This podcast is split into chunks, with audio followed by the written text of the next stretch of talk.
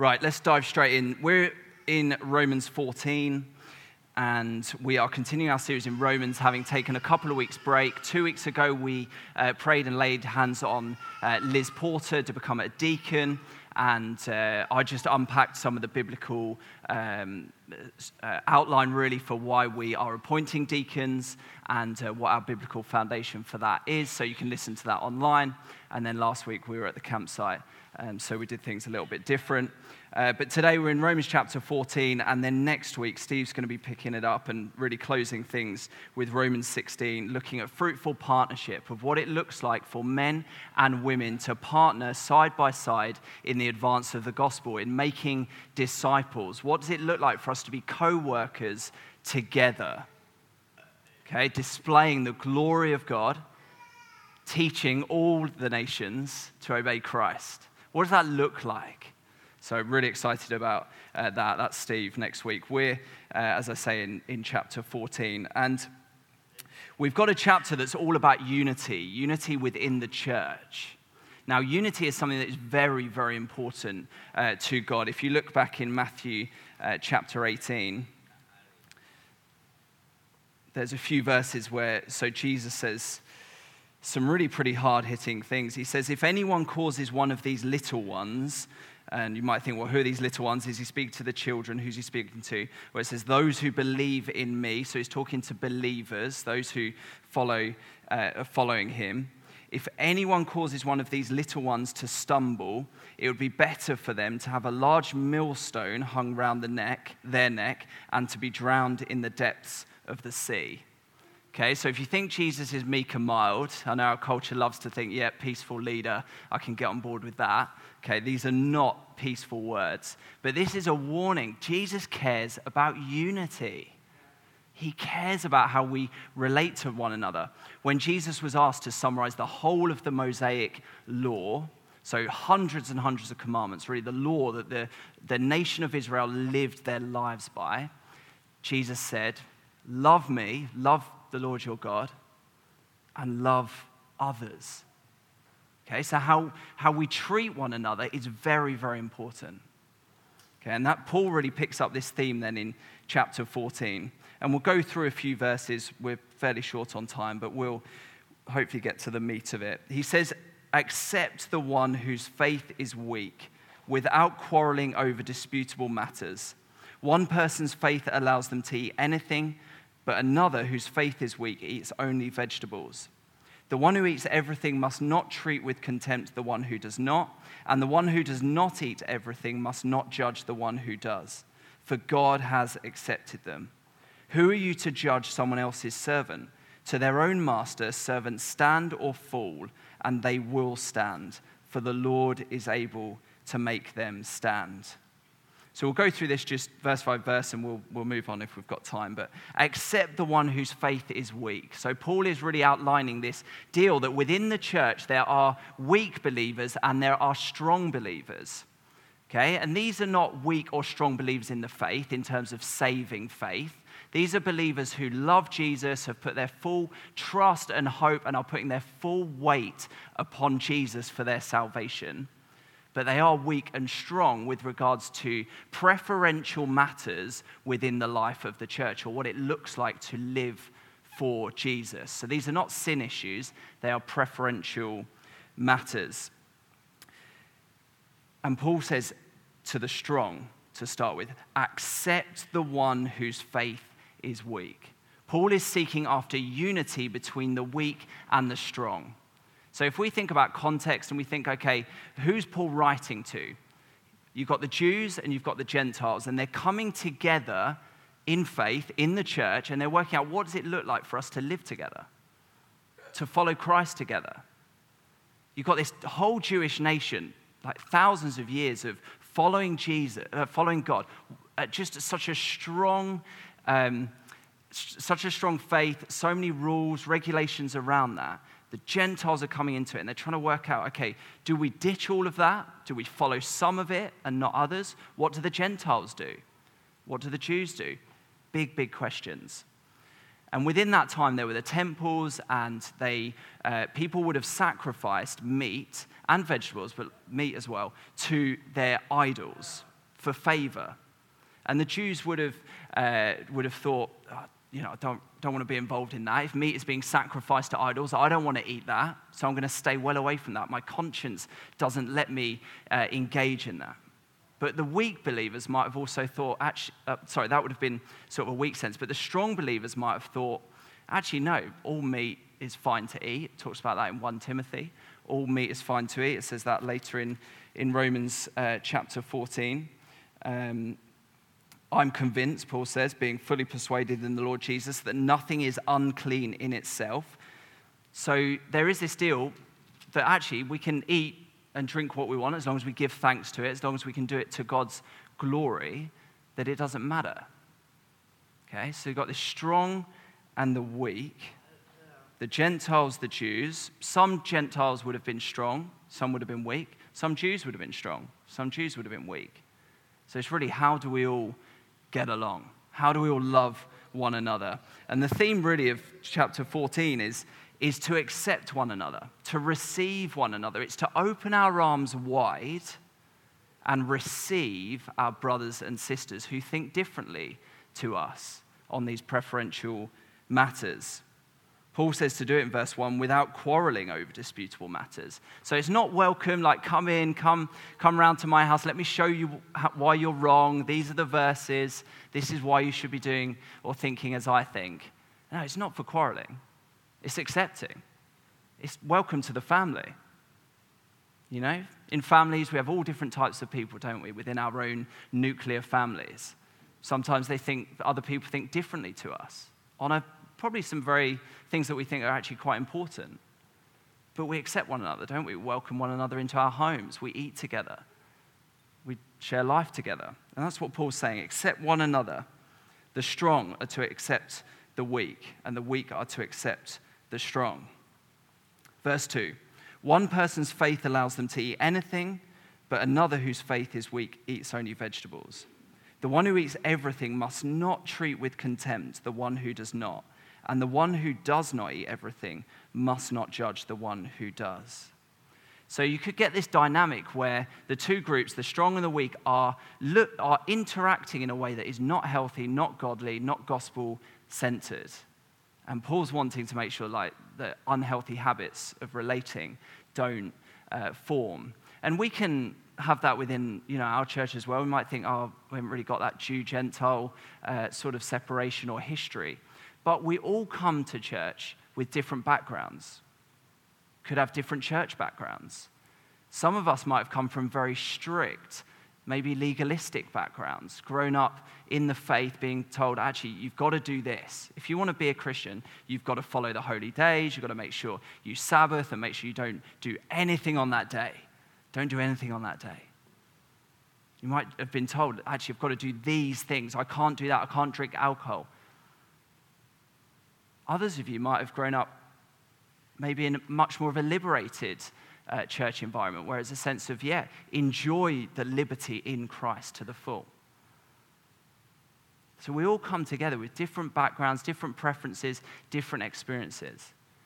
And so there's the temptation, really, to, uh, for the strong to look really it says contempt, disdainful contempt, to look down upon the weak and say, Why are you being so strung up? Like, you're saved in Christ, He died for you. Just forget about the, those rules. Forget about those things that you used to do, that, that you, or that you want to do to, because you think you're pleasing, or believe in your heart that you're pleasing God. Forget about those things. Get with the program, get with your liberty in Christ, be free. And then the weak might look upon the strong and judge them and saying, Look, you are.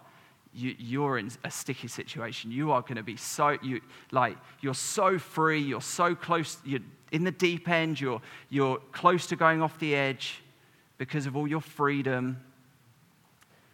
You're going to shipwreck your faith. And the weak might look at the strong and go, like, you got it wrong. You got it wrong. You need to be doing these things. And so, this dynamic, disdainful contempt from the strong to the weak, and judgmentalism from the weak to the strong can develop. Because love isn't necessarily at the center. So, Paul says we must not treat with contempt the weak. and the weak must not judge the strong. Why? Well, it says it there at the end of verse 3. It's a glorious truth, for God has accepted them. Who are we to look upon a brother or a sister who chooses to do something to please God? Maybe keep a holy day, keep a Sabbath, choose to eat a certain diet, worship in a certain way, keep certain uh, ways of doing things, routines and rhythms maybe in life, because they believe they're pleasing God. Who are we to look down, or the strong, who are the strong to look down upon the weak with disdainful contempt? God has accepted the weak. And on the flip side, who are the weak to judge the strong? Those who feel that they are living their liberty in Christ to the full. Who are the weak to judge the strong? For God has accepted them. Our judgment or our disdainful contempt will do nothing to change a believer's standing in Christ. That's good news. That's good news if you're sitting here thinking, yeah, I've, I've got quite a sensitive conscience. I probably would come under that weak, weak faith in that regard. God is able to make you stand. God has accepted you. Those who are strong and might look down upon the weak, God has accepted you. God has accepted you. And God has accepted every single person, the weak and the strong. So, who are we to put anything in the way of our accepting of one another? If God has accepted them, it's the trump card, isn't it? You play top trumps, do that with Seth, pick the best uh, stat, and then you, you trade off. God, the ultimate trump card. Trump down. God's accepted you. Okay. There's nowhere to go there, really, is there? I can't judge you. I can't look down upon you. God's accepted you. Great. I mean, what an even playing ground for us to build one another up, to be united together, to love one another, to receive one another. It's wonderful. Verse 4 Who are you to judge someone else's servant? To their own master, servants stand or fall, and they will stand, for the Lord is able to make them stand. This is another glorious truth of why we can receive one another. I think with the strong and the weak, we can, we can think that the other group or the other person, say, is close to shipwreck in their faith or they're just going off the deep end. So we can, out of concern for the other person, think, like, are they going to be okay? Do I need to get, like, for the, the weak might think, oh, I need to get some boundaries around the, the strong person. Get some boundaries in place. You need to do this, have these rules. Make sure you don't go too close to that. Don't live your liberty to that extent. Like, get some rules around. And the strong might think, come on, do away with all that. Do away with those rules. And yet, in the same way that God has accepted every single person, God is able to make every single person stand. He's the one who sustains us. He's the one who ensures that we stand until the end. In Jude, uh, verse 24, says this To him who is able to keep you from stumbling and to present you before his glorious presence without fault and with great joy. So God is able to make us stand the weak and the strong. He's able to make every single one of us stand and to present us before his glorious presence without fault. And he does it with great joy. So God loves to do this. He loves to ensure that we stand. In Romans chapter 8, verse 28, it says that we know that in all things God works for the good of those who love him who have been called according to his purpose. For those God foreknew, he also predestined. So those whom he foreknew, those are the ones that he decided to love, to choose. Before the beginning of time, the foundation of the world, he also predestined to be conformed to the image of his son, that he might be the firstborn. This is speaking of Jesus, among many brothers and sisters. Verse 30, and those he predestined, so those he has chosen, he also called. He, he, makes, he, he makes the call, like, come and follow me. He makes the call, dead, come alive. Those he called, he also justified. He forgives, he makes right, he makes righteous. He enables us to stand before a holy and perfect God. And those he justified, he also glorified. There's a past, present, and future deal to God calling, God enabling us to stand. He does it from beginning to end, from start to finish. He will make you stand.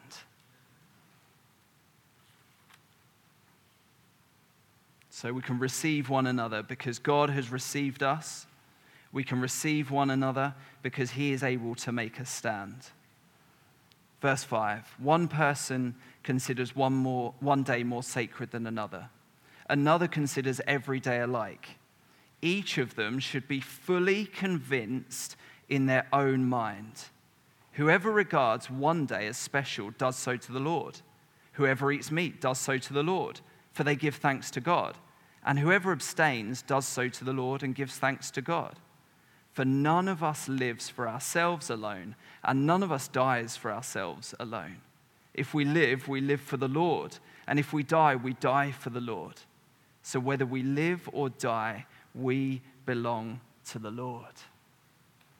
Another reason we can stand actually is this beautiful truth that, um, sorry, that we can receive one another, is this beautiful truth that whether you're a weak brother or sister or a strong brother or sister, in these preferential matters, so not sinful matters, but preferential matters, is that we can know that the other brother or sister is doing whatever they are doing because they believe it pleases the Lord.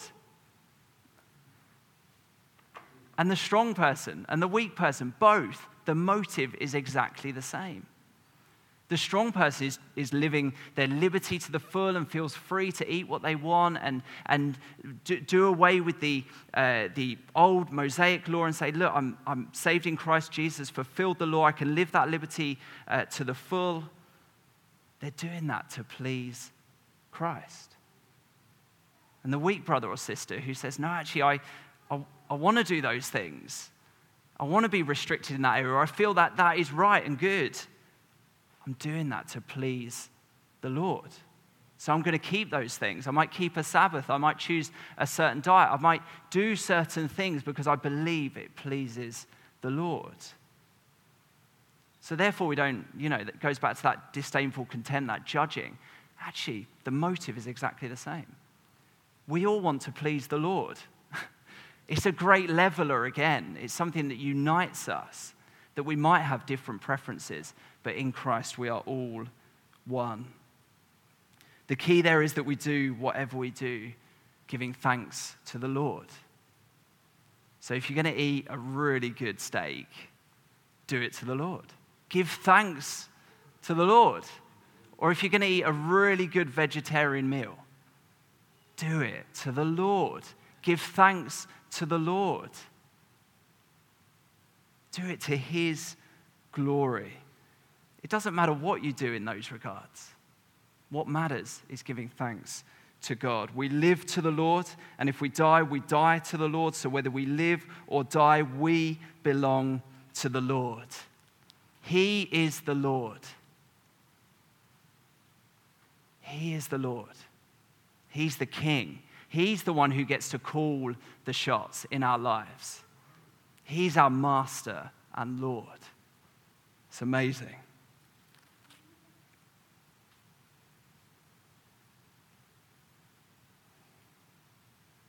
Paul unpacks just more of like what does it look like to live in unity with one another?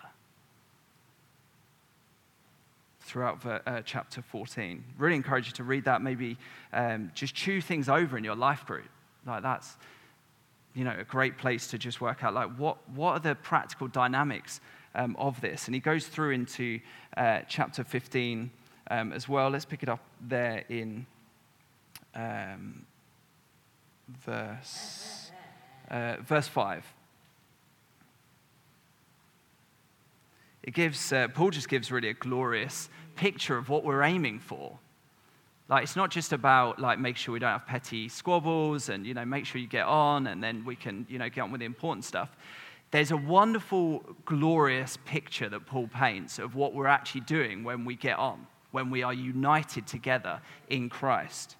He says, May the, this verse 5, may the God who gives endurance and encouragement give you the same attitude of mind toward each other that Christ Jesus had, so that with one mind and one voice you may glorify the God and Father of our Lord Jesus Christ. When we choose unity, there is a wonderful note that is sounded of just one note of just glorious unity. Not squabbling. There's not lots of different notes that just plays a really like, you know, we had a party yesterday for Seth, and uh, we've got a piano, and one of the children decided to turn the piano on and was just, you know, smacking the piano, and it's like, please don't smack the piano, but just making a horrific noise, like in essence. Not united, the keys, the notes, not united at all. But when we're united in Christ, we display a glorious note to the world around us. Jesus said, Look, your, people will know that you're mine by the way that you love one another. So it's a wonderful witness, actually, when we choose to, to agree, when we choose to love one another, when we choose to receive one another. It's a wonderful witness to the world. You don't have to look far in the papers to just see, unfortunately, the church just divided and disagreeing and squabbling about things. That breaks God's heart. Let's make sure that anything that we are responsible for is promoting unity. It's promoting love. It's moving towards one another. It's listening to one another. It's caring for one another. That's the attitude of Christ, as it says in verse 5. Verse 7 Accept one another then, just as Christ has accepted you, in order to bring praise to God. That brings us to the cross. Jesus has accepted us because of his work on the cross. We were all sinners. All sinners. We've all fallen short of the glory of God. Every single one of us. We are all accepted by Christ, but we all come to the foot of the cross. We don't come with like a podium at the cross. Some people right at the bottom, others, you know, higher up, maybe some looking Jesus in the face. No, we're all at the foot of the cross, even playing ground, bringing nothing but our sin. Jesus brings his righteousness, his perfection, he perfectly fulfilled the law. And at the cross and rising again, he says, Look, you can have my righteousness. Here it is as a gift. Accept it by faith. Take hold of it. Live in the good of it. Don't ever move on from the grace that I have given you. I've done it at the cross. I accept you. I welcome you in. Now go and accept one another. Okay, shall we stand? Ed and Julia will sing another song. It's good to respond.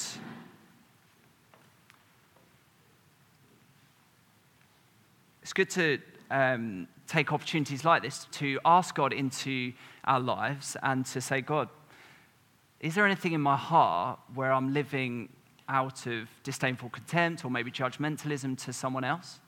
There might be a situation in your life at the moment where you can think, actually, I am. And now's a good opportunity for God to highlight that, or maybe you to bring that to God in repentance and say, God, I'm so sorry uh, for that. And then to move and say sorry. And for maybe another person to extend forgiveness. You might want to do that even uh, this morning, maybe even as we worship or, or afterwards, if you know you're um, not united with a brother or sister. Sometimes just bad attitudes can get in even just sort of low lying ones, you might not even think, oh, I'm necessarily thinking that bad thoughts, but I'm just not really relating to that brother or sister very well.